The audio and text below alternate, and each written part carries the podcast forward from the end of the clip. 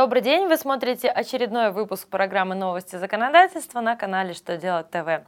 В студии Екатерина Ремезова. Итак, о главном. Как определить возможность получения скидки по страховым взносам на травматизм? По каким правилам Федеральная миграционная служба будет работать с обращениями граждан и организаций? Какой станет судебная система завтра? Далее подробнее. До первого ноября этого года у страхователей есть возможность подать заявление в Фонд социального страхования с просьбой установить скидку по страховым взносам на травматизм. И уже сейчас работодатели могут оценить перспективу получения такой льготы или же, напротив, узнать о том, что тариф на следующий год будет увеличен. Для этой цели нужно сравнивать определенные показатели за три предшествующих года с аналогичными показателями на две тысячи пятнадцатый год, утвержденный Фондом социального страхования России. Речь идет о трех показателях. Это отношение суммы обеспечения по страхованию в связи со всеми произошедшими у страхователя страховыми случаями к начисленной сумме страховых взносов.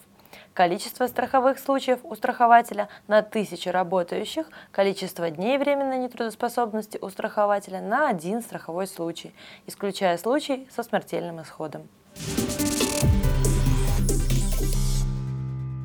Федеральная миграционная служба разработала правила, в соответствии с которыми она будет взаимодействовать с гражданами, включая иностранцев, а также юридическими лицами при рассмотрении различного рода обращений. Это могут быть всевозможные запросы и жалобы на нарушение миграционного законодательства, поданные как в бумажном, так и в электронном виде. Во всех подразделениях службы будут установлены специальные ящики для приема соответствующей корреспонденции. Срок рассмотрения обращения не должен превышать тридцати дней.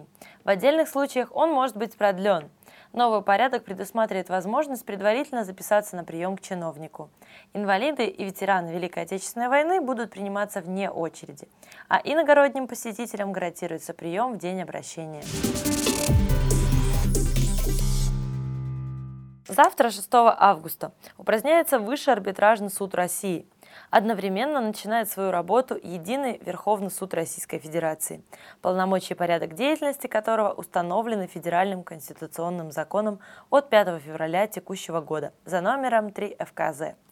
Обновленная судебная инстанция станет высшим судебным органом по гражданским, уголовным, административным делам, а также делам по разрешению экономических споров. Одной из приоритетных задач, которую предстоит решать судьям, заключается в обеспечении единства подходов судов как в отношении граждан, так и в отношении юридических лиц. Не секрет, что до настоящего времени подходы арбитражных судов и судов общей юрисдикции нередко были различны. При этом постановления Пленума и Президиума Высшего арбитражного суда сохраняют свою силу до момента их отмены Верховным судом. На этом все новости на сегодня. Благодарю вас за внимание. До новых встреч на канале «Что делать ТВ».